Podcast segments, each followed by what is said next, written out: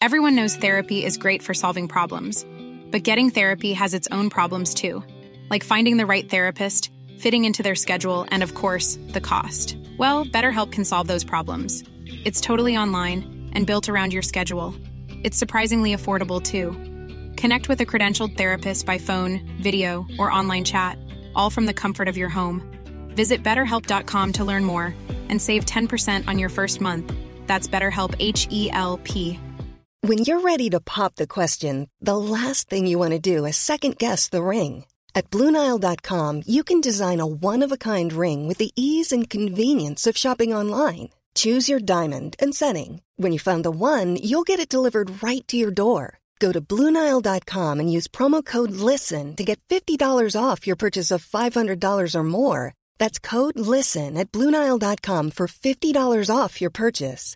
BlueNile.com, code LISTEN. Mom deserves the best, and there's no better place to shop for Mother's Day than Whole Foods Market. They're your destination for unbeatable savings, from premium gifts to show-stopping flowers and irresistible desserts. Start by saving 33% with Prime on all body care and candles. Then get a 15-stem bunch of tulips for just $9.99 each with Prime. Round out Mom's menu with festive rosé, irresistible berry chantilly cake, and more special treats. Come celebrate Mother's Day at Whole Foods Market.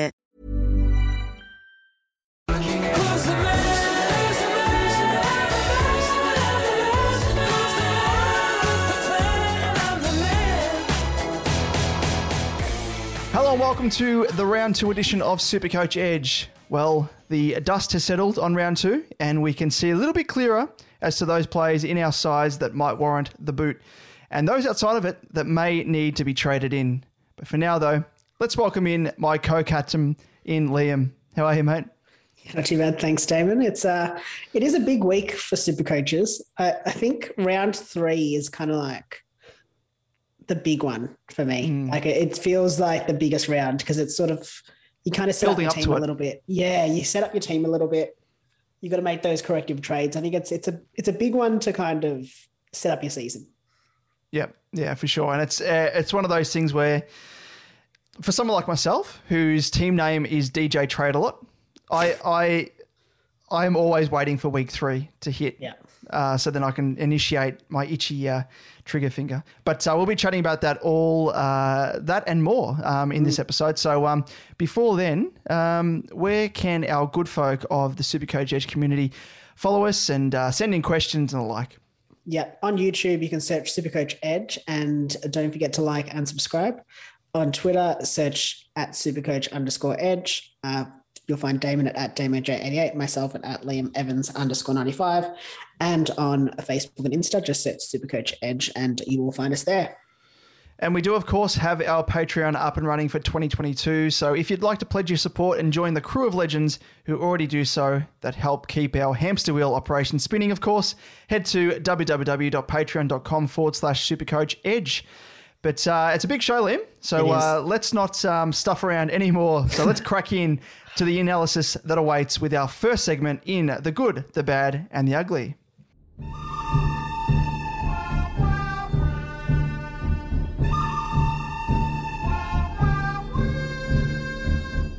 Yes, in The Good, The Bad and The Ugly, we run through a quick recap of how our respective teams performed and the players that stood out for both good and not so good reasons. Yes, again, I'm kicking this segment off with another L coming my way, big L. Like my team in the Dons, 2022 just doesn't seem to be my year. It's only early on though. It's only round 2, so it's true. You know, it's true. It's okay.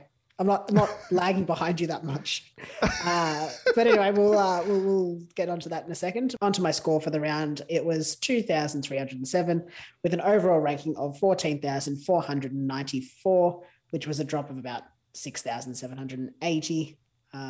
Not great, but not bad. I'm happy where I'm okay where I'm sitting considering the score, the big scores that we saw. Didn't make any trades this round, as I don't think would come as a surprise. But let's just quickly move on to the good. In the good column, got Lachie Neale, who, as predicted, would score out of the wazoo against the Dons. I didn't captain him. I did, but I took Macrae's 142 from the VC. And I mean, I will say Macrae had to score. I actually increased my VC threshold to about 135. Yeah. Oh, wow. I thought if Macrae didn't score 135 or above, I was going to go for Neale. So it's a bit annoying that he's kind of scored those extra 7 points, but it's okay. It's okay. You should have said it at 150, Liam, and then you would have been fine. Could be a harsher critic. Yeah, I know. I thought 135 was like fair because I kind of thought like if Neale went 150, I was going to be like, oh, it's 15 points. It's fine. Like, who cares? But yeah, anyway, obviously a 198 is still a welcome addition to the side, even if it wasn't as a captain. In the bad column, I'm going to go with big Maxi Gawn. Just not impressed with his scoring so far. Not fair. He's one to watch. His role is interesting, to say the least, which is it's frustrating given he's scoring in the preseason in a pretty similar role. 88 is not what I want from a 650 plus K player. Just not good enough, to be perfectly frank. In the ugly column, got Mitch McGovern with a score of 40, but honourable mention goes to Lachie Whitfield with a score of 70, and both are firmly on the chopping block this week. Yeah, it's an interesting one. Just quickly on Gawney, just having a look at the CBAs. He had 16 CBAs and Luke Jackson had 10, but they had a total of 26 CBAs in total. Like Melbourne as a team had 26. So yeah, it's interesting that that's 16 to 10. So I don't know, but it's one to monitor, I think. I didn't get to watch the game, but I did hear that it was a bit dewy and he was dropping a lot of marks that he would normally take. So, I mean, I don't know if it's cause for concern necessarily. I mean, he's going to drop in cash, but I don't think that's an issue. You didn't pick him for the cash generation or anything like that. And there's no one else to trade him to be perfectly honest. Yep, so, exactly. Spot on. Let's leave it there. Yep, exactly. Well, on to my side. It's still early days, as you said. So, I can't get too ahead of myself, but I've already actually cleared a spot on my desk for where the trophy will sit. And can I tell you, it's going to look amazing. So looking forward to that, but don't want to get too ahead of myself. So we'll see how we go. But onto the score, and I finished with a score of 2,326. My ranking slid 4,405 spots, which sees me sitting 11,841st overall. So not too bad, just outside the top 10K. So not too bad. Early days, only 2 rounds in, so a lot can change. And probably more so as well, like especially these early rounds, a lot can change based upon the VC or captaincy selection as well. So in terms of the trades, like yourself, Liam, I stuck fat and didn't make any. In terms of the good, Lachie Neale takes the honours for me also. And as you would have seen on socials, took out our Supercoach Edge player of the round with still Sunday's worth of games yet to play. We were that confident. So, he very much takes the mantle there. Were you worried when Brayshaw looked like he was going to double time? It's funny you mentioned that because I did see his score. I was checking in at three-quarter time and I was like, ooh, maybe I might have to do the old quote retweet. I got ahead of ourselves here, but it was a close call. But stand by it. In fairness, Neil's probably in a lot more sides. So, I mean, that has to counts for something. Yep, exactly. But yeah, the fact that he nearly double toned in itself is insane, and that's part of the reason why I was like, yep, give him the tick of approval. But I reckon he's back in a big way in the just in the form line, just in terms of his average, and he's showing the sort of form that he showed back in 2020 when he was a Brownlow medalist. So that's very. It's almost foreshadowing as to what could unfold for the rest of the season ahead for Neale. But in the interest of being different, just in terms of the good category, I'm going to say Jaden Short was the other sort of potential candidate there, and was a complete sluzzer, as they say, in the old slums of Reservoir that I used to live. But yeah, it was a complete sluzzer with the ball on the weekend. Channeled his preseason form to score 136. And I must say an honourable mention also to a whipping boy of last week. Not so much from ourselves, but a lot of people on Twitter I saw and the wider social media who were giving Good old Crispy, a caning. But he repaid the faith with a 121. So for those of you who traded him out, shame on you. To be honest, shame. Yep, exactly. You never trade after 1 week, and you don't trade out primos, especially after 1 week. But moving on to the bad, and I can't look really elsewhere apart from Gawn, who takes out this category for me also. But I must say 71 from Rowley was a tad disappointing. I know he's our collective boy here at Supercoach Edge. And after his 157 last week, you could probably cut him some slack. Yeah. But yeah, off the back of that, we've sent him to his room to think about his performance. So yeah, hopefully he can respond next week. He did end up playing as a bit of a tagger, which was a bit concerning. It's a bit strange. Yeah, hopefully it's just a bit of a lesson for him, you know, go after Petrarca and Oliver, see how they play the game. Yeah, well, speaking of lessons, we've sent him to his room. So think about what you've done on the weekend, Rowley. Moving on to the ugly, and Whitfield eclipses Gov here for me, given the lofty price tag and point per dollar ratio. We're just not getting return on investment there. Not good enough. And like you, could see myself giving him the chop. But we'll wait and see in the segments to follow when we discuss that. But let's get into the juiciest part, Liam, which is our head-to-head. And how is it shaping up at the moment? Yep, it's shaping up. You have 2 wins. Real good. Yep. I have 0 wins, and there's a 21-point differential. So not a lot at all. Like I said, it's like the difference of captaincy. So yeah. I know there are stages there where it kind of that was the difference between us throughout last year. So yeah, let's wait and see if we go one different. At the moment, it's pretty pretty easy to guess who we're going for, considering it's been, the Bulldogs' first game, the first 3 rounds of the season. But as of next week, I reckon it might chop and change a little bit. Yes. Yeah, but I'm looking at the games ahead, and it's going to be interesting. Yes, it will be. We'll be looking forward to it. But yeah, it's only 21 points difference. But that's why I'm relishing at the moment. I'm 2 wins ahead. And I know, like last season, how easy it is to come back, where I stormed home with, I think it was 3 wins on the trot and eclipsed you, trounced you. So I know that can happen in your favour as well, likewise. So I'm coming. Yep. Just like Carlton, I know you're coming. I know you're coming. Moving on.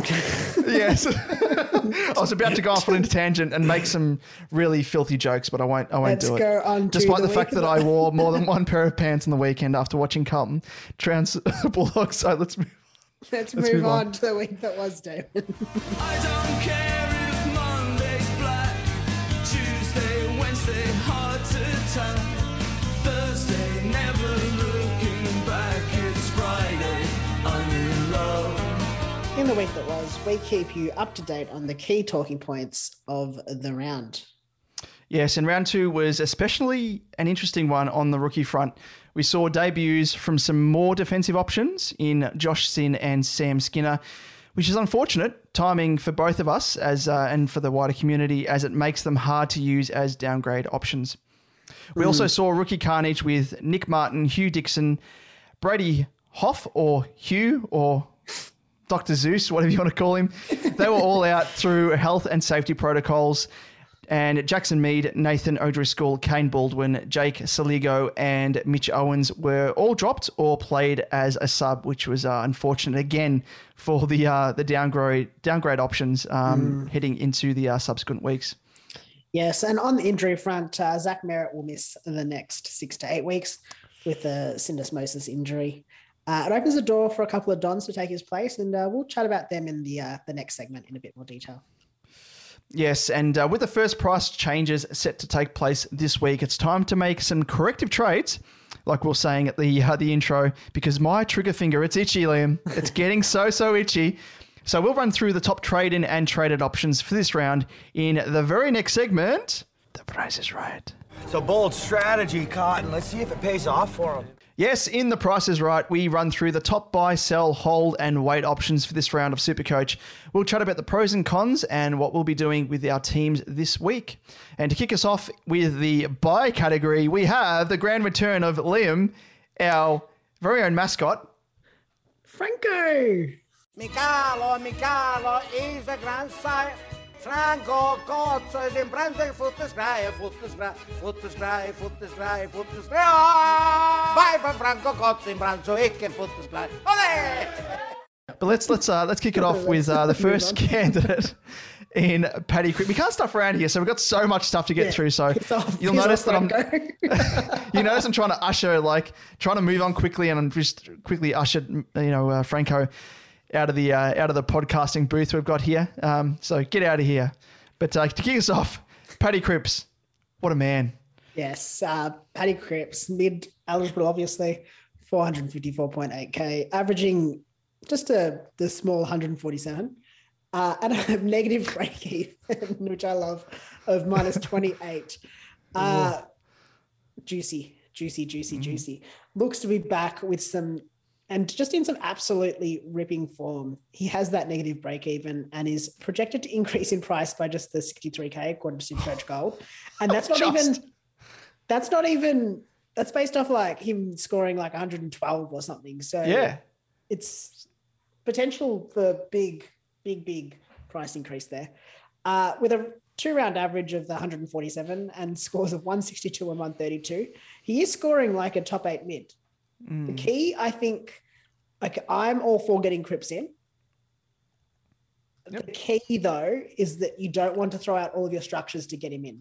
Yeah. I've seen people sort of trade out, Steele. Yeah, like a Steele, or even trading out, on another line, trading out a Primo like Whitfield to someone like to a rookie.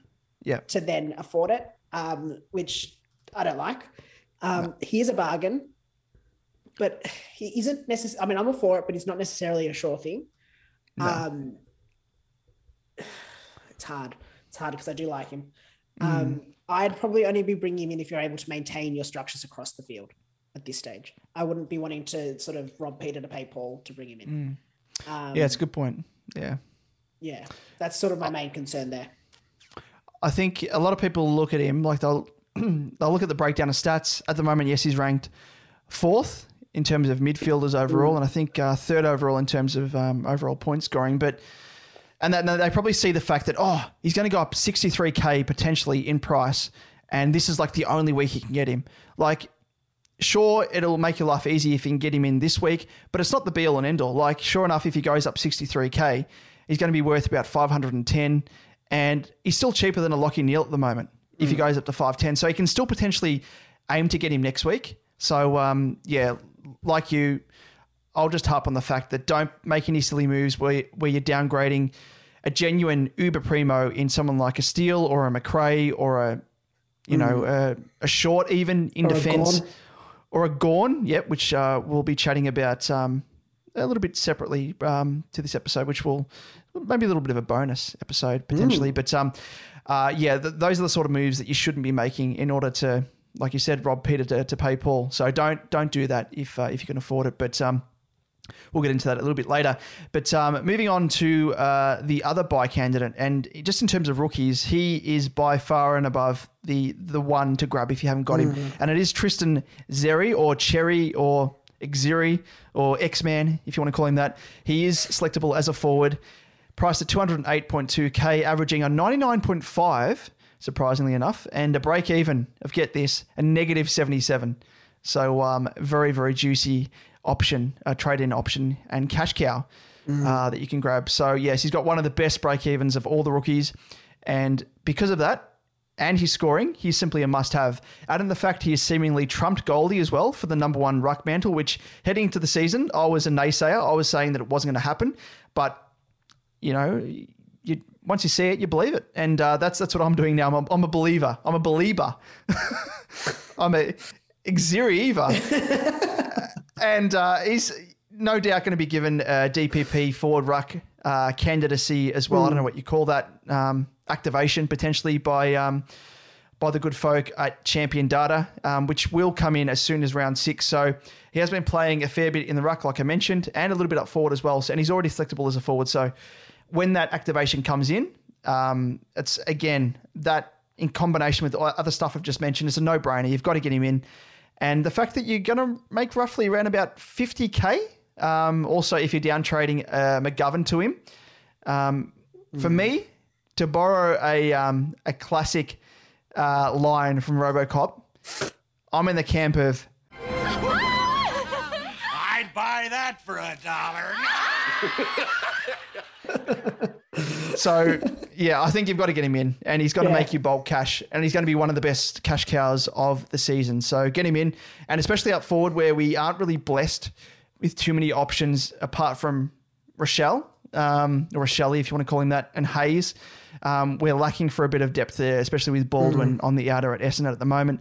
At least we're going to get Nick Martin back from the COVID protocol, but, yeah, it just always helps to have the warm body on the bench. So I'm looking to bring him in. Yeah, no, I am all for that trade as well. I'll be making that exact trade. Gov to Cherry. Moving on, we've got George Hewett, defensive midfielder eligible, 399K, averaging 124 and a break even of minus 15. He is just absolutely relishing that role in the middle at the Blues. If you did miss Hewett, I'd be looking at what you can do to get him in. Again, don't ruin your structures, but get him in. Just do it. I like that. That's really familiar to what you said about Cripps being the potential smoky as the VC last week. Just do it. I like that. Just do it. I think, like, I will say, I don't think you should be trading out a Ridley or a Short or a Crisp to him. Whitfield, yes. I don't mind a Whitfield down to him. I think that works. That's fine. The only concern I do have, I guess, with Hewett is what happens with Walsh, Cripps, Chera, and Kennedy all in the one side. I don't think it's a massive concern. I think Walsh and Chera probably split more time in the mids and on the wing. Kennedy might spend some more time forward, as we've sort of used to seeing, maybe. But hopefully it just means that Hewett sort of gets that time in the middle to continue his awesome run of scoring. What do you think, Damon, as a Carlton supporter? Yeah, well, I think you've hit the nail on the head there, and probably you know firsthand as well, talking about Kennedy, because he was correct me if I'm wrong, your last trade. I went a year too early. You did. That foresight again, the crystal ball. Gee whiz, we were just ahead of our time, or you were in this case. But just in terms of that, you'd know firsthand as well with Kennedy and his propensity to be played up forward more, and I think that will potentially happen now with Chera to make his way back into the side. There's going to be probably more rotations in line of Kennedy going up forward. I think Chera maybe will be pushed out to wing. Walsh, they did play along the wing sort of earlier in his sort of career, I guess, and it's such a young career. But I think he plays to his strengths in the engine room. So I think he will, out of those, be the ones who will not be budged. Chera I can see being played out in the wing. Cripps should stay in the engine room. So I think Walsh and Cripps should stay in there. And I think Chera, yes, maybe pushed out to wing at stages, and Kennedy probably more up forward. I could see Hewett being pushed out to a wing as well, but I think either way, he's got that strength in his game, hard runner, can find the ball, and he's good with foot as well. So maybe he gets pushed back to defence at stages, especially if a Sard or a Williams isn't performing too well. But I think, where he belongs is along the wing or in the engine room. So I think there isn't too much of a worry there for me anyway. And I'm speaking as an owner of Hewett as well. So if you don't have him, I would definitely think about getting him in, because at the moment I think he's in about 30-odd% of teams, I think, potentially. Yeah, he is in 39. Yeah. 39% of teams. So, yeah, I mean, a lot of people are going to be jumping on him. And if you don't, you're probably going to fall by the wayside and fall behind the pack if he does continue his hot runner form, which I think he will. So he's a good candidate. And I do like your recommendation of getting rid of a Whitfield to him. So he's a really good candidate. Give you some extra cash and which you can use across the rest of your field. Yes, but moving on to the next candidate. I know you're not a big fan of this bloke. And he goes by the name of Will Brodie. And he is selectable as a midfielder or a forward. He's priced at 224.3K, averaging an 88.5 with a break even of negative 46. And for how much love I show this guy in comparison to yourself, Liam, it's a wonder he wasn't in my starting side. Well, he actually was until the Vixen in McGovern caught my eye. Like that guy, you know the meme of the guy walking with his girlfriend and looking over his shoulder at some other woman walking by? That was like McGovern. He was walking past me in this really tight miniskirt, high heels, red lipstick, and I just couldn't look away. That's a really, really disturbing vision I've got in my mind there. Guff of brackets. Oh, God. Oh, let's just pretend I never said that. But just in terms of Brodie, he has scored solidly enough for his price with scores of 76 and 101 in his first couple off the back of 22 and 26 disposals.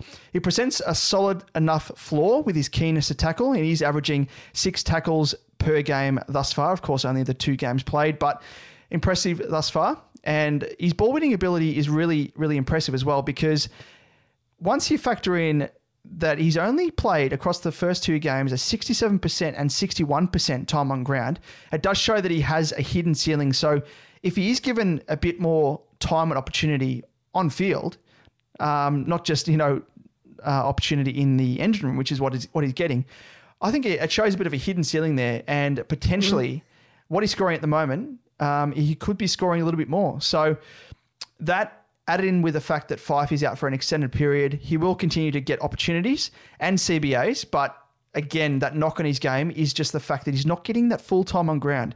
And I know that was happening at the Suns as well. And connecting the dots, potentially he doesn't have the fitness base to play an extended period through the middle there. I don't know. What are your thoughts, Liam, just quickly? Yeah, I don't know what it is. I haven't warmed to having him in my side. I think it's the time on ground that's an issue and concern for me. I don't dislike it. I think at his price, he's going to be fine. I just don't think I'll be targeting him at this stage. Yeah. And it's, for me, it's between Brodie and the next guy you're going to talk about in Caldwell, because they're very similar. I was going to say similar price point, but very similar average at the moment. Brodie's, I think, about 42K cheaper. So that's the sort of the one thing that's pulling me towards Brodie. But yeah, anyway. No, that's fair. I think the concern for me is just the time on ground and whether he has that fitness base. I know Longmuir mentioned that, I think there was something he said along the lines of he wanted him to play more time on ground, and then he ended up playing less time on ground this round. So it's a bit of a weird comment, and I think it's probably more to do with his fitness base than anything else. So that's my main concern, is just that, I guess, if you're not on ground, you're not getting the same opportunity to score, obviously. But I'm not against it. I just don't think he'll be making his way into my side. And now moving on to the man you mentioned just then, Jai Caldwell, mid-eligible, 266.7K, averaging 90.5 with a break-even of minus 25. And I think he's an interesting option with Merritt out. Mm-hmm. He had I think it was 11 CBAs on the weekend. Yep. Merritt had, I think it was 21, I want to say. Yep. Or 20, something around there. 23. Okay. Even more. He's scoring well, scores of 91 and 90, consistent. But also, he hasn't played consistently in the midfield. And the reason I raise that is that he's scoring well without actually having that, like 11 CBAs it's not bad, but it's not Merritt level. Yeah.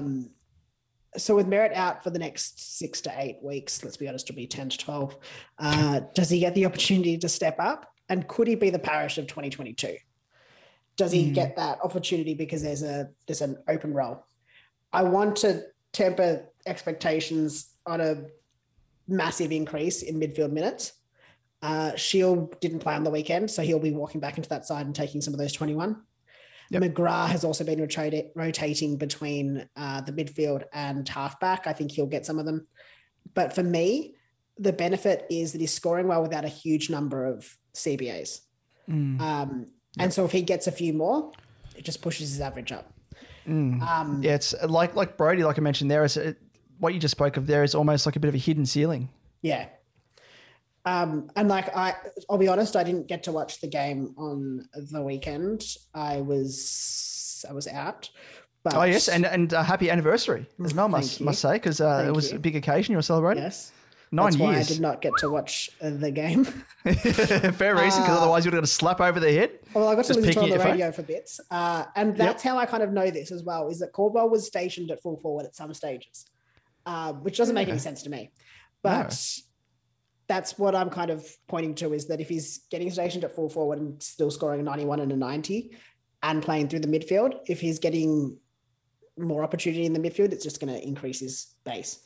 And I think that's where the big rewards are. And I think it's pretty much a straight swap for Jared Berry. It'll net you no cash. It's like, this is like 3K less or something. Yep. But I like it. I think that's one of the options that I'd be going with. I think I prefer him over Brodie just because there's now more opportunity for him. He's sort of consistently scored higher. I know Brodie scored 101 on the weekend, but the scores have sort of been more consistent with Caldwell. And I think there's more opportunity to come right now. Yeah, no, I very much like it. You've hit the nail on the head on all aspects there, I think. Yeah, it shows that he's got a hidden ceiling there, and he's got, at the moment, he's exposing himself to having a really solid floor. If he's not getting those CBA numbers like a Merritt or a Parrish, you know, in the 20s at the moment, and he's scoring that well, then it gives you that confidence to know that, shit, if that's the base that he's going to score on a bad day where he's not performing too well in the midfield, then, geez, he's someone that you can really hang your hat on for a consistent score from week to week. But just noting as well, I'm looking at the CBA comparisons between round one and round two just quickly. And on the weekend, so Stringer made his return, of course, and he had 21 CBAs. And Shield didn't play on the weekend, but he played in round one. And Shield had 19 CBAs. So you'd think straight swap almost, you know, if that's sort of the cap, Shield's going to take 19 of, you know, if we're using the weekend's game as an example, Shield's going to take 19 of the 23 CBAs that Merritt had. Stringer's already got the 21, so it doesn't really leave that many CBAs left over. Yeah. I know. Do you think that Stringer, is he going to spend as much time in the middle with Shield returning? I wouldn't be shocked if Shield plays a little bit more wing, sort of half forward. I think I've seen them play that sort of in the preseason. That was a little bit of what they were doing. When I say preseason, I mean at preseason training. I wouldn't be shocked. I think there's opportunity for Caldwell to sort of step up a little bit there as well. At the end of the day, that's kind of what they got him in for, to be a inside mid. But equally, I just don't mind it. I think on the basis that he's scoring 91 and 90 off 11 CBAs a week. That's good. It's good, solid base there. So, geez, just looking at that, it's almost he's eclipsed Brodie now. Maybe Caldwell's walking past in high heels and a short skirt as well. And geez, I'm looking the other way now. Oh, no. Geez, what's happening to me? All right, let's move on quickly. So the next guy to talk about is Dylan Stephens as a midfielder, of course, 167.8K. He is priced at averaging 77 with a break even of negative 56. So for me, remember that saying in Spider-Man? With great power comes great responsibility. Uncle Ben, I think, says it. And then Aunt May says it as well, I think, in the more recent. And spoilers. Again, oh, no. Oh, yeah. Oh, you spoiled it, Liam, by saying, oh, no. Oh. But, yeah, I'm sorry, the saying is... People don't know that Uncle Ben dies in Spider-Man. What about Aunt May? Not everyone knows about... Oh, shit. Nothing. So the saying is, with great power comes great responsibility. Well, I'm putting in place a new saying, a bit of a spin on it. So with great response, sorry, I stuffed it up. So just channeling Spider-Man. With great opportunity comes great scoring potential. And that sums up Stephens for me, because he's finally getting a decent run in the engine room, and he's showing that he can be a handy scorer with scores of 59 and more recently 95 on the weekend. So he's got a break even of negative 56. So that to me shows that he's going to be a solid super cash cow to jump on. So jump on the back of him, ride him like a bull that's just bucking, and not that a cash cow would, but this cash cow does. So jump on the back of him and reap at the rewards and the cash that he's going to be spilling. Yes. I like it. I do like it. I don't know if it's just like, I need more trades. I need more than three trades this round. Because there's a few that I want to bring in and I've only got three trades. He's one that I would really consider. I just don't know how I'm going to bring him in, unfortunately. Yeah. He's one of the better ones. I think I'd probably rank him as the second best behind Cherry, Xerri, X-Man, whatever you want to call him, because... I guess it depends on what you're going for as well. What are you trading out? Because would you trade a Berry to Stephens? Oh, it depends on how many other solid cash cows you have, I think. For me, I'd be trading Soligo, which we'll delve into a little bit later. But I think if you're doing a correction, a cash cow rookie correction, or you find that you don't have enough cash cows on your bench to generate enough cash, I would be willing to do it. So I think it comes down to your, I guess, balance in your side.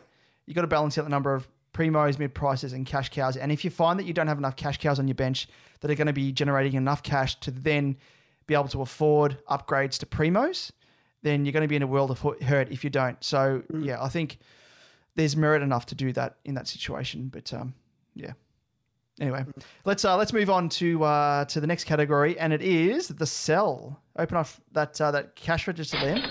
And talking about that man we just spoke of, Jared Berry.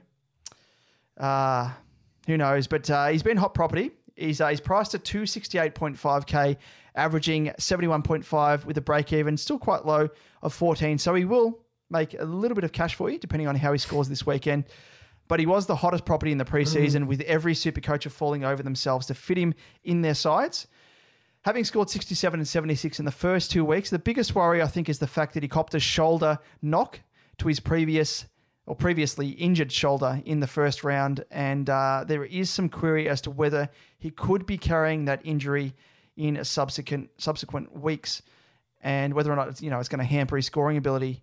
I think the medicos called it a minor shoulder capsule irritation, in quotation marks there, which we have no idea what that means. Yes, that makes sense. But does that mean that it's going to linger? Is it something that's going to heal itself over a week or two? Or is it something that's going to have a long-term effect? So I know that he's got, a low break-even. So if you wanted to wait a week to see if his average continues and his scoring does increase, fair enough.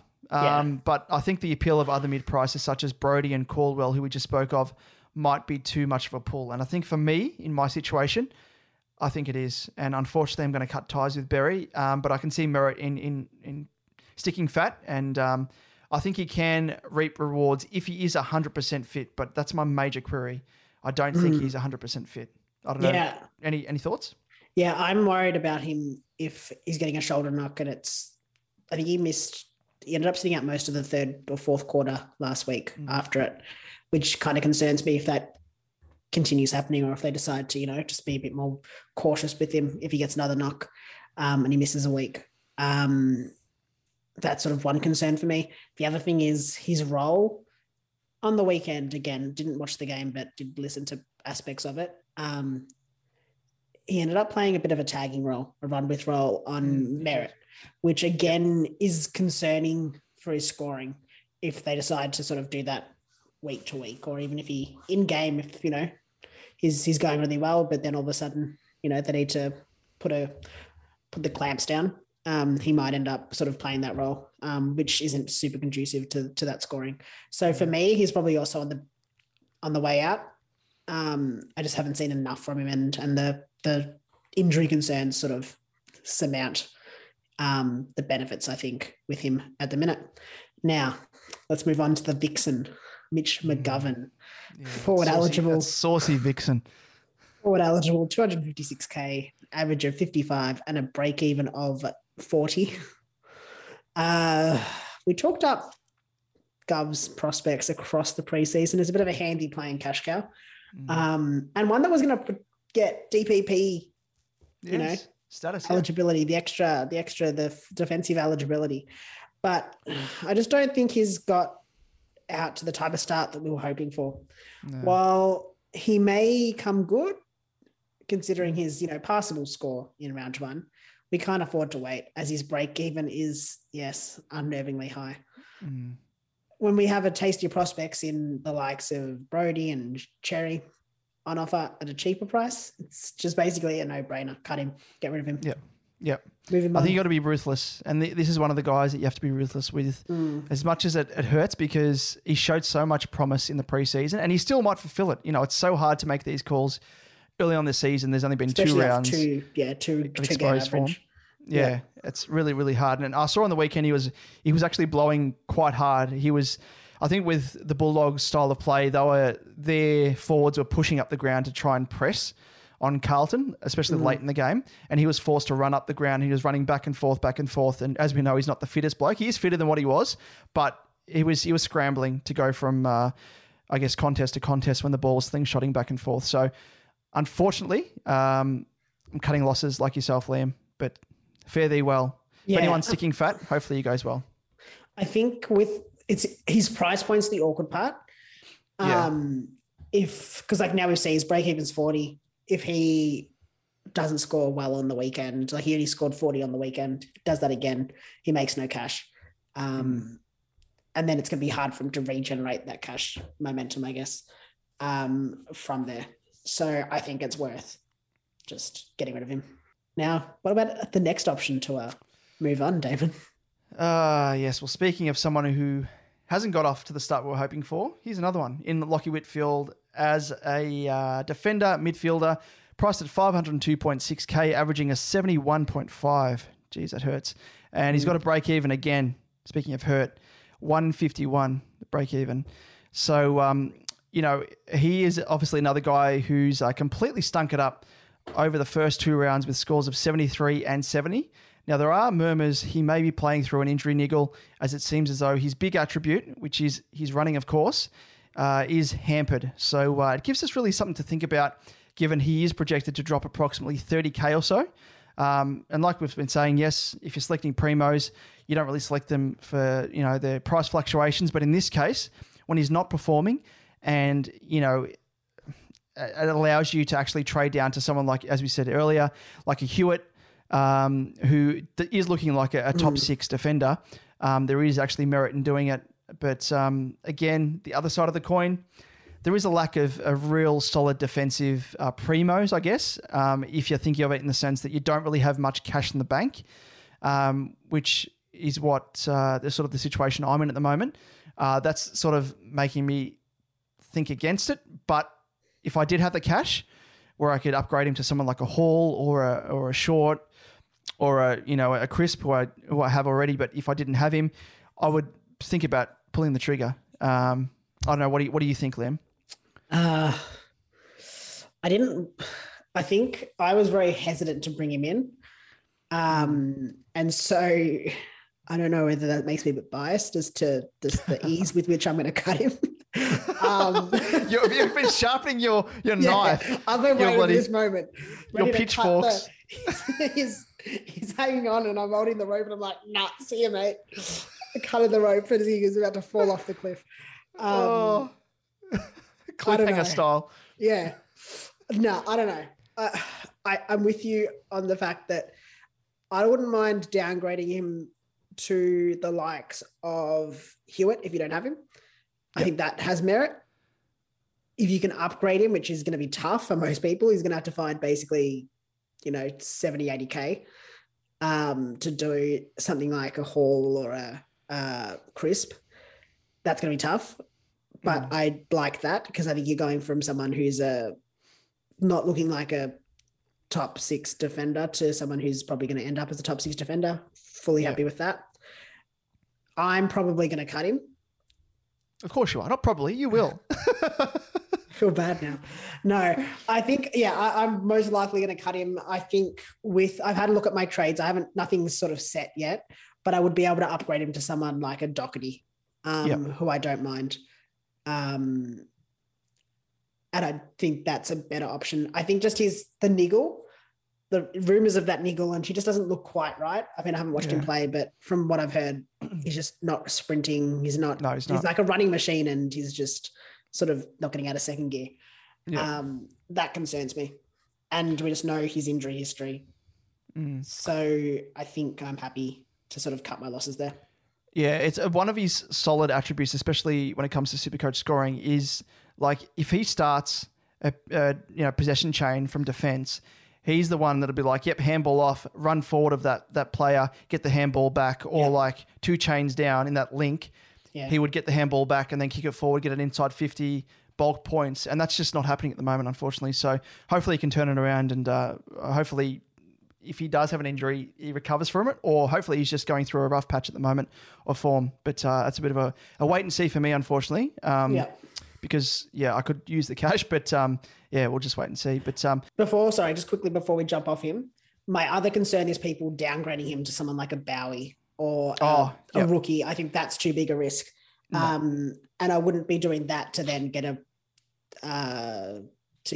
Cripps in. I think that's a big risk, or even Heaney in the forward line. But I wouldn't be doing that. But let's move on to Josh Soligo, the deli meat. The deli meat. He is the deli meat. Hey, Liam, can I get 100 grams of your best Soligo there? Thanks. Oh, poor guy. Yeah, poor mid eligible, 117.3K, average of 18 and a break even of 33. Didn't do much in his debut game, scoring only the 29, camped up forward, and unfortunately was dropped and then played the second game as a sub was activated for Rory Sloan to score 7, which has ruined any chance he has of building any cash in the short term. It sucks. Yep. It does suck, and Damon, and I'm glad I did not bring him in. I'm gonna bloody march back to that deli and be like, "Excuse me, I asked for 100 grams and I've only received 7 grams, so you can have that deli meat back." Yeah, and that's not all bad though, is it, Liam? Not all bad. I don't know. It assumes that he keeps his spot in that gross. Oh yeah. I mean, if he doesn't keep his spot, then at least you've got a solid donut to use. Yeah, solid 7 to build bank off. Ripper. So good. Look, just get him out. I think it's a perfect correction trade. Yep. Because he's going to drop in cash most likely. Yep. Yeah, speaks for itself. Yeah. Yep, unfortunately. But let's move on to another candidate who doesn't quite fall into the same category as deli meat. Josh Ward. He is a midfielder, priced at 180.3, averaging a 44.5 with a break even of 16. And yes, he's not particularly a definitive trade out like Soligo, but given his lofty price, there is reason enough probably to move him on. The big thing going for Ward is the fact he seemingly has solid job security, but he might be held back by his cash generating ability, which might be slow, especially in the short term. But he has shown the ability to score well in the preseason, but if you're in need of making cash, or don't have Dylan Stephens, for example, you won't be shamed for pulling the trigger, I think. And I did the shifty switcheroo prior to round one kicking off, mid-round, I should say, before Ward played his game, because I needed to make a little bit of cash, so I downgraded him to that man we just spoke of in Deli Meat Soligo. So either way, I think I was doomed. So I think, if you're looking to trade him down to a Stephens potentially, or someone even less than him, to make a little bit of cash, then you could probably do it. But I think he is one of those guys that you could probably hold on to, which I think, Liam, segues into the next category of hold candidates. Yes, the hold options for this round, so don't trade them, just keep them in your side for the time being. It's Hugh Dixon, forward ruck, 102.4K, averaging 42 with a break-even of -1. The big Hugh still has hopefully plenty of coin to make. He'll come back into the equal side, you'd assume. I don't see him missing. Just that side's been absolutely decimated by the COVID health and safety protocols. So definitely hold him. And Kane Baldwin from my mob, forward eligible, 123.9K, averaging just the 29 with a break even of 20. Baldy did lose his spot with the return of Stringer and Francis. I think it was a bit harsh.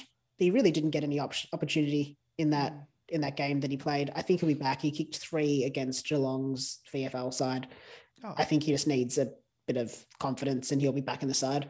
I actually quite like what he offers. He'll be a slow burn cash cow, no doubt, as a forward and sort of as that key forward, but it's hopefully some ability just as a warm body on the bench that covers the sort of appeals most. I just don't see who downgrade him to or trade him to that would be worth it.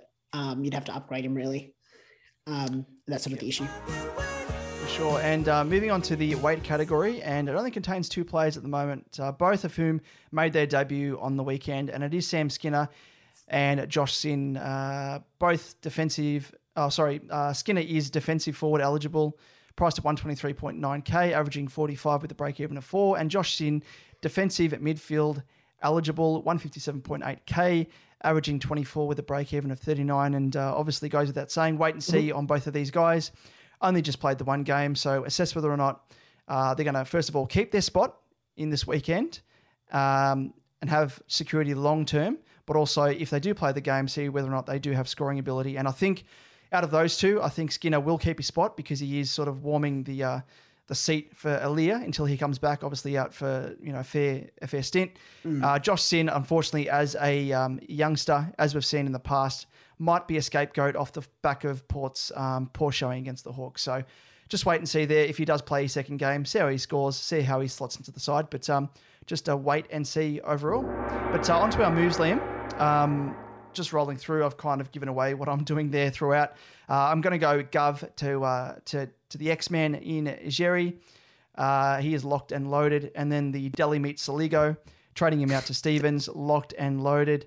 And the third trade, I am activating my trade boost. Ooh. And it's one of those things where we said that we almost need four trades because there are a few guys that, because this is the time to trade guys where, before price changes, make the most of it. You've seen some exposed form.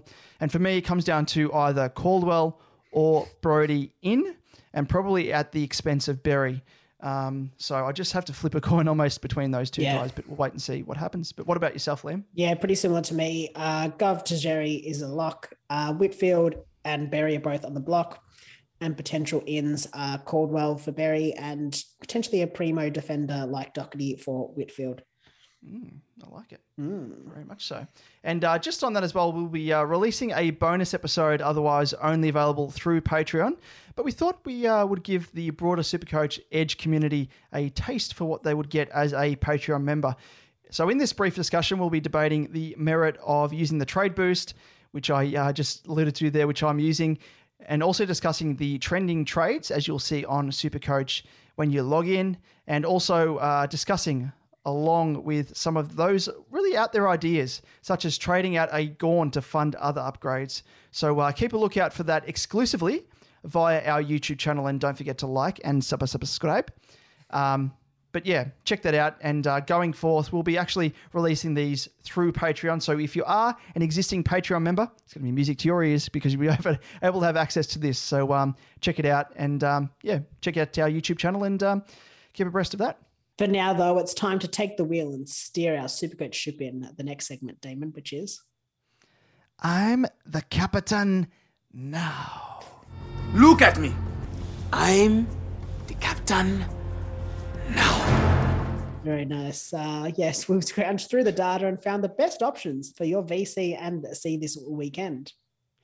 Yes. Now, before we jump into this, I must just quickly highlight, Liam, our first crystal ball prediction to come to fruition on the weekend, which came from your good self, who threw up the idea of running with Paddy Cripps as the vice captain against the Dogs. And I know in hindsight, a lot of you out there will be thinking, yeah, that sounds like an easy selection, but he actually made that prediction off the back of Cripps going into that game with a second worst average against the Dogs.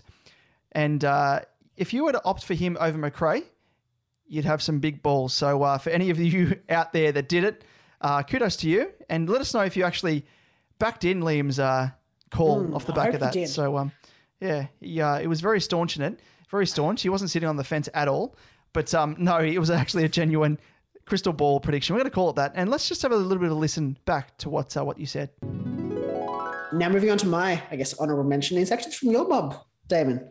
Got Patrick Cripps, obviously playing on Thursday night. So his VC option. His average against the Bulldogs in recent years hasn't been great. Only the 79 from his last four, with scores of 72, 56, 110 and 78. It's a bold play, I think, if you go with Cripps, but not a bad one as the VC. It's high risk but high reward, but I think in that VC option, do it. Don't take the risk, Live a little bit dangerously, David. Oh, here we go. Austin Powers. I also like to live dangerously. Let's move on. Spoken like a true super coacher without Cripps in his team. Because if he wasn't your team, you'd be like, I don't know. I'd be going for Macrae 100%. But if you do have him, take the risk. Test it out. Yeah, test it out. Let us know. That was impressive, wasn't it, Damon? If you don't say so yourself, Liam, very impressive. Very impressive, because if you didn't, I would have said very impressive. So anyway, with that, we'll see if we can make some more crystal ball predictions. So you've got to keep this run of form going, Liam. Yeah. So shine in the crystal ball all week, making sure that it's spick and span to see what I can see in it today. But let's You've been looking deeply into it, deeply. Just don't get lost in it. But let's turn our attention to this weekend and see if you can keep that trend going with the very first candidate. And it is, Liam, Jack Macrae. Yes. Sydney, playing against Sydney on Thursday night, 7:20, first game of the round. He's got an average of 110.75 over his last four against the Swans, which is scores of 116, 92, 132 and 103. He's always, needless to say, a solid VC or C option. Playing on a Thursday night just makes him that perfect VC. But it's a little bit of a but, his second worst average comes against the Swans. Just keep that in mind. Just keep it in mind. I mean, I don't think it's a massive cause for concern, especially if you're using it as a VC, which you will be as a Thursday night option. But just let that sort of sit there in your mind. Well, we just spoke about someone who was going into their game with the second worst average against that team. That is true. And it was Paddy Cripps. So it could bode well for Macrae against the Swans. So just wait and see there. Jumping into the next guy, and it is Clayton Oliver. And, of course, we have, ordered these guys in terms of when they're playing. So it isn't necessarily in terms of our preference. We'll give you that shortly. But Clayton Oliver comes up against your mob, the Dons, on Friday at 7:20 p.m. And he's averaged 100.25 over his last four against the Dons with scores of 105, 112, 95 and 89. But again, this guy has his second worst average against this team in Essendon. So, it sort of makes you think, but he's a candidate and I think he could do a number against the Dons considering that Neale beat up on Essendon, who don't have taggers, as we went into last week. So, presents himself as a solid option. Yeah, I think he's a really solid option. I just think he's going to just feast on the weekend, unfortunately. Moving on to our next option, it's the running man, Touk Miller, obviously playing GWS on Saturday at 8 p.m. up on the Gold Coast. He's averaged 97.5 over his last four against the Giants, which makes up of scores of 143, 80, 86, 81. I think we can discount those three scores in the 80s. Yep. I think that 143 is more reflective of his scoring potential because it's not from his sort of more traditional tagging role. He's in ripping form as well, scored 137 and 140 in the last two rounds. Il Capitan material, if you ask me. Oh, well and truly, hands down. Hands down is the running man. Got to love him. So good. Moving on to Lachie Neale, who we just spoke of.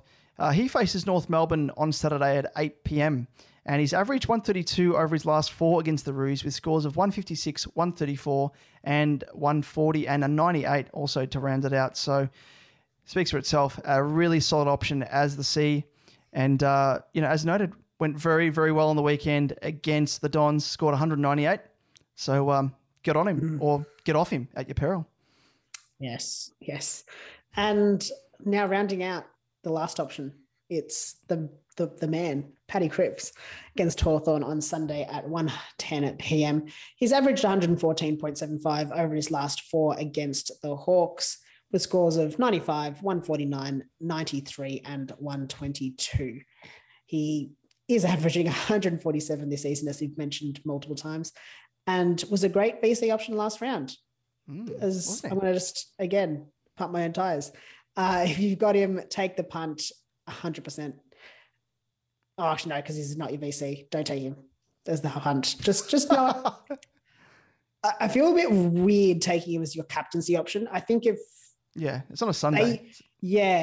One of the last games. I think you could take it if your opponent maybe took a Lachie Neale or something similar and he goes off and you just need to sort of wind back some points. But, yeah, I don't mind him still as an option. I just think it's probably more of a risk. Yeah, totally understand there. And I think the Hawks will be very, very stupid, or more so Sam Mitchell and the coaching staff, if they don't put time and effort into Cripps, considering how effective he was. But having said that, with Walsh now there and the returning Chera, it gives Carlton something they haven't had in a long while, which is a three-pronged sort of attack in the midfield. Or four-pronged if you include Kennedy, and five if you include Hewett. So I don't know, it'll be really interesting to see how they actually tackle Cripps and if they try and put a bit of time and effort into him. But if they don't, or if they can't, he's going to be in for a big, big day. But let's move on to our honourable mentions. And for me, I think Petrarca here is someone who should be seriously considered off the back of his scintillating form alone. He's coming off 163 into a 129 and faces Essendon, who Neale just did a number on. So, if I had the big bull, he would be in line for the Al Capitano armband here for me. Yep, love it. I've got him as one of my options as well. Perfect option against the Dons. His form plus the Dons' decision to never tag bodes well for a good score for him. My other option as an honourable mention is very, very left field. It's Maxi Gawn. Oh. Yes, very left field. Okay. Geez, this is if this comes true, this is going to eclipse your call of Cripps. I'm gonna say it right now. He's not one for the faint of heart. I most certainly will not be going for him. And his peak is based basically on Essendon's playing opposition players into form, essentially. Yep. He plays well against the Dons with scores of 103, 121, 126, and 168 in his last four, which is an average of 129.5. I don't mind it. I think he's a VC option playing on the Friday night. I think we've sort of seen the last 2 weeks, his scoring has been hampered by sort of different things. So like in round one, it was hampered by his, by giving away, I think he gave away like six frees against. Free kicks, yeah. And then last round, it was just his drop marks and dewy conditions. I think it is a Friday night game, but it should be, from what I know, it's going to be decent weather. So I don't think he's going to have those issues the same way. And he's going to be coming up against an inexperienced ruckman in Draper and Peter Wright as the secondary. So I think it just sort of all the stars are starting to align for Maxi Gawn there. Yeah, well, let's see if the stars start to align for you, Liam, in terms of that crystal ball prediction. Geez, you've been polishing it very, very, very well if that comes off. So let's it's a big risk. Put a tab on that. It's a big risk. But speaking of risks, Liam, let's go into our actual selections. Are you taking any risks in terms of your VC and C? No, Macrae and Neale for mine. Simple as that. If I had Petrarca, it'd be Petrarca and Neale though. Yep. Yeah, for me, Macrae as well. Takes the VC for the third consecutive week. I think a lot of people will be doing the same as well. Mm-hmm. For me, I'm backing him into fire. And I think the Dogs as well, they'll come out breathing fire off the back of their loss to my mob. And I think, he will lead them on a merry dance and score quite well. For the C, though, I can't go past Neale. Seriously, as I said, in that 2020 Brownlow medal form. He's coming off a 198, faces North Melbourne this week. And he has a 132-point average against North Melbourne. So, for me, winning trifecta, tick, tick, tick. Get him in, lock him in. Mm-hmm. But now, Liam, who gots to know? I gots to know. Hey, I gots to know. In I gots to know, we answer all of your burning questions. And the first one today is from Ben James, who is at BJT_SC98 on Twitter. He's asked, Cherry and Bowie seem obvious due to their low price, but that leaves only one of Cripps or Hewett. Who is more important? Hewett is cheaper and a potential top six defender, whilst Cripps could be a top eight mid with a higher ceiling and more job security in the mid with Chera back this week. Damon, as the resident Carlton man, I'll handball that to you. Yeah, I think in terms of Xerri and Bowie or David Bowie, if his name is that, I think Xerri is the better option. He obviously has the better break even at -77, and to take the ruck mantle off Goldie is impressive in itself. So obviously North see his role as super important to the team. So job security speaks for itself. So that's a tick and a tick as well for his scoring ability. Of Cripps and Hewett, I would probably go for Georgie boy, George Hewett, as I imagine you aren't stocked with depth in defence compared to the midfield. So purely in terms of team balance, which is probably one of the better ways to decide between the two, yeah, I'd probably go for George Hewett. But it is hard to say without seeing your complete side. But here's the first I would opt for. You know, if Cripps kills it again against the Hawks, I would probably look to target him next week if you can. I think both guys are going to go up in price. Roughly, I think Cripps is around about 60K, and I think Hewett is around about 40 to 50K potentially. So, yeah, it's much of a muchness, I think. If you can get both in, go for it. But in terms of something that's going to help your structure, go for Georgie boy. Yeah, I agree wholeheartedly on both of those. I think Cherry is the better option of Cherry and Bowie. And Cripps and Hewett are much of a muchness. I think Hewett makes more sense. I think he's going to ruin less structures getting him in. So I think I lean towards him as well. Yep, very nice. And moving on to the next question, and it is one that's been sent in by our number one ticket holder in Emper, at Emper_X. Thank you, mate, for sending this in. And it is a bit of a cheeky one, cheeky question. Who are you both tipping to win the ton run? Now, for those of you who have no idea what the ton run is, Empire on Twitter actually runs a bit of a comparison across the season of players that have the most consecutive hundreds scored across the season. And I think it came down to Macrae and Lyons last season. And for me, this year, I'm actually going to predict it's unfortunately I'm on the fence here, and it's a 50-50 between Macrae and Miller. And I do like an underdog, so I'm going to back in the running man here. For me to take it out over Macrae, just. Yeah. But I think it's gonna last until later in the year because these two guys are absolute beasts when it comes to scoring tons on the run. What about yourself, Liam? I really like both of those options, but I also like Neale. I'm gonna add him into the mix, so I'm gonna sit on the three. I'm gonna sit on like the intersection of her fence. And go with Neale, Miller and Macrae. I think they'll be sort of the final three, hopefully. But unfortunately, I'm going to go with Neale, Macrae's consistency. And I think that gets him over the line. I think he won't score as highly necessarily as a Miller or a Neale, but I think he'll more consistently score. I think Neale sort of has the propensity for a tag to stop him. And Miller just sort of playing in a side that's not going to potentially score as well or, win as many games might just sort of see a couple of games that might just drop below that 100. Maybe not low below that 100, but just below, enough to knock him out of the race. And I think Macrae is sort of just that consistent, just bangs out hundreds constantly. Just a freak, complete freak. Exactly. But I do hope, all three of them stay until the round 23 because they're all my side. So if they're consistently scoring hundreds, I'm very happy. For sure. Go for it. And that's a wrap for I've Got to Know. But Damon, if listeners want to get some answers to their questions, what's another way they can get in contact with us? Yes, that's right, Liam. Our listeners can get access to our exclusive Discord channel where they can take part in the thriving group of hardcore fans.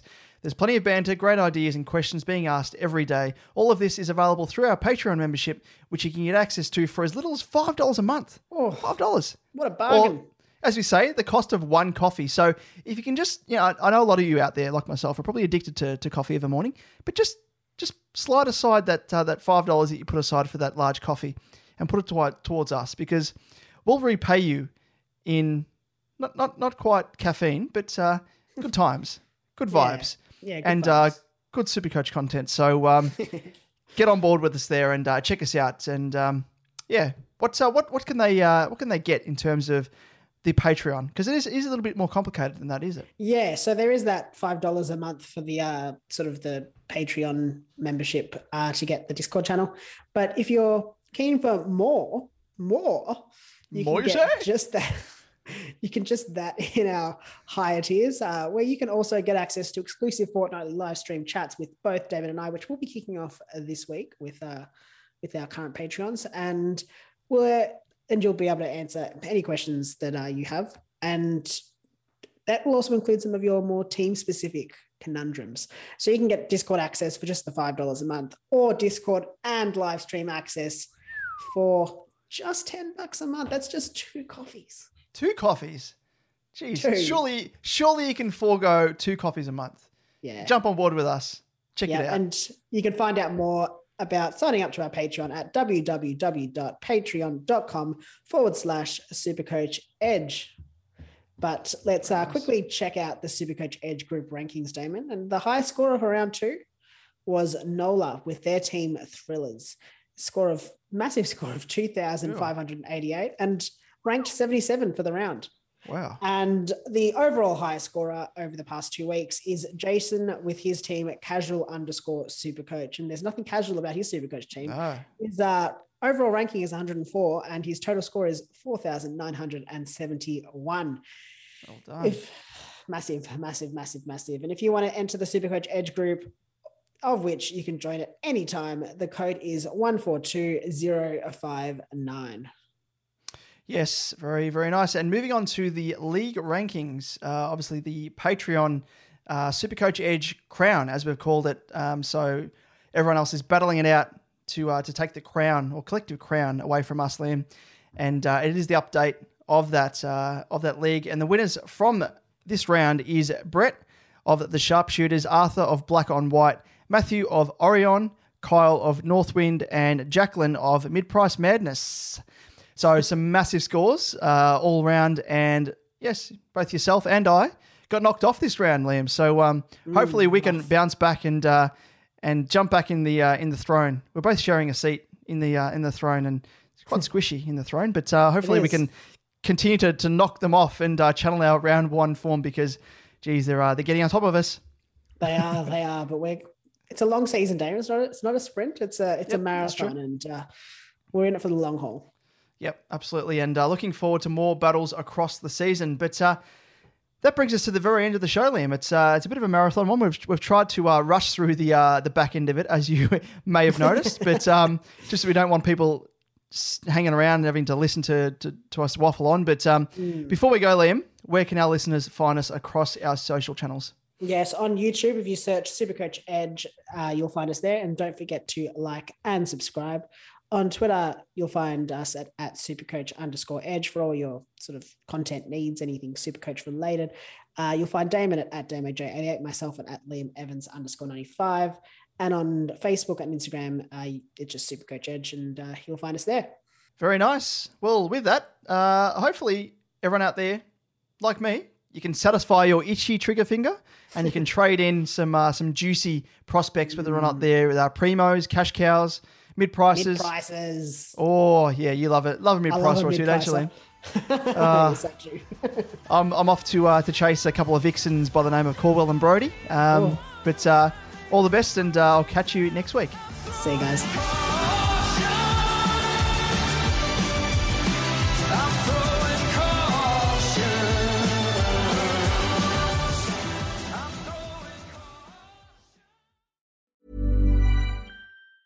Mom deserves the best, and there's no better place to shop for Mother's Day than Whole Foods Market. They're your destination for unbeatable savings, from premium gifts to show-stopping flowers and irresistible desserts. Start by saving 33% with Prime on all body care and candles. Then get a 15-stem bunch of tulips for just $9.99 each with Prime. Round out Mom's menu with festive rosé, irresistible berry chantilly cake, and more special treats. Come celebrate Mother's Day at Whole Foods Market.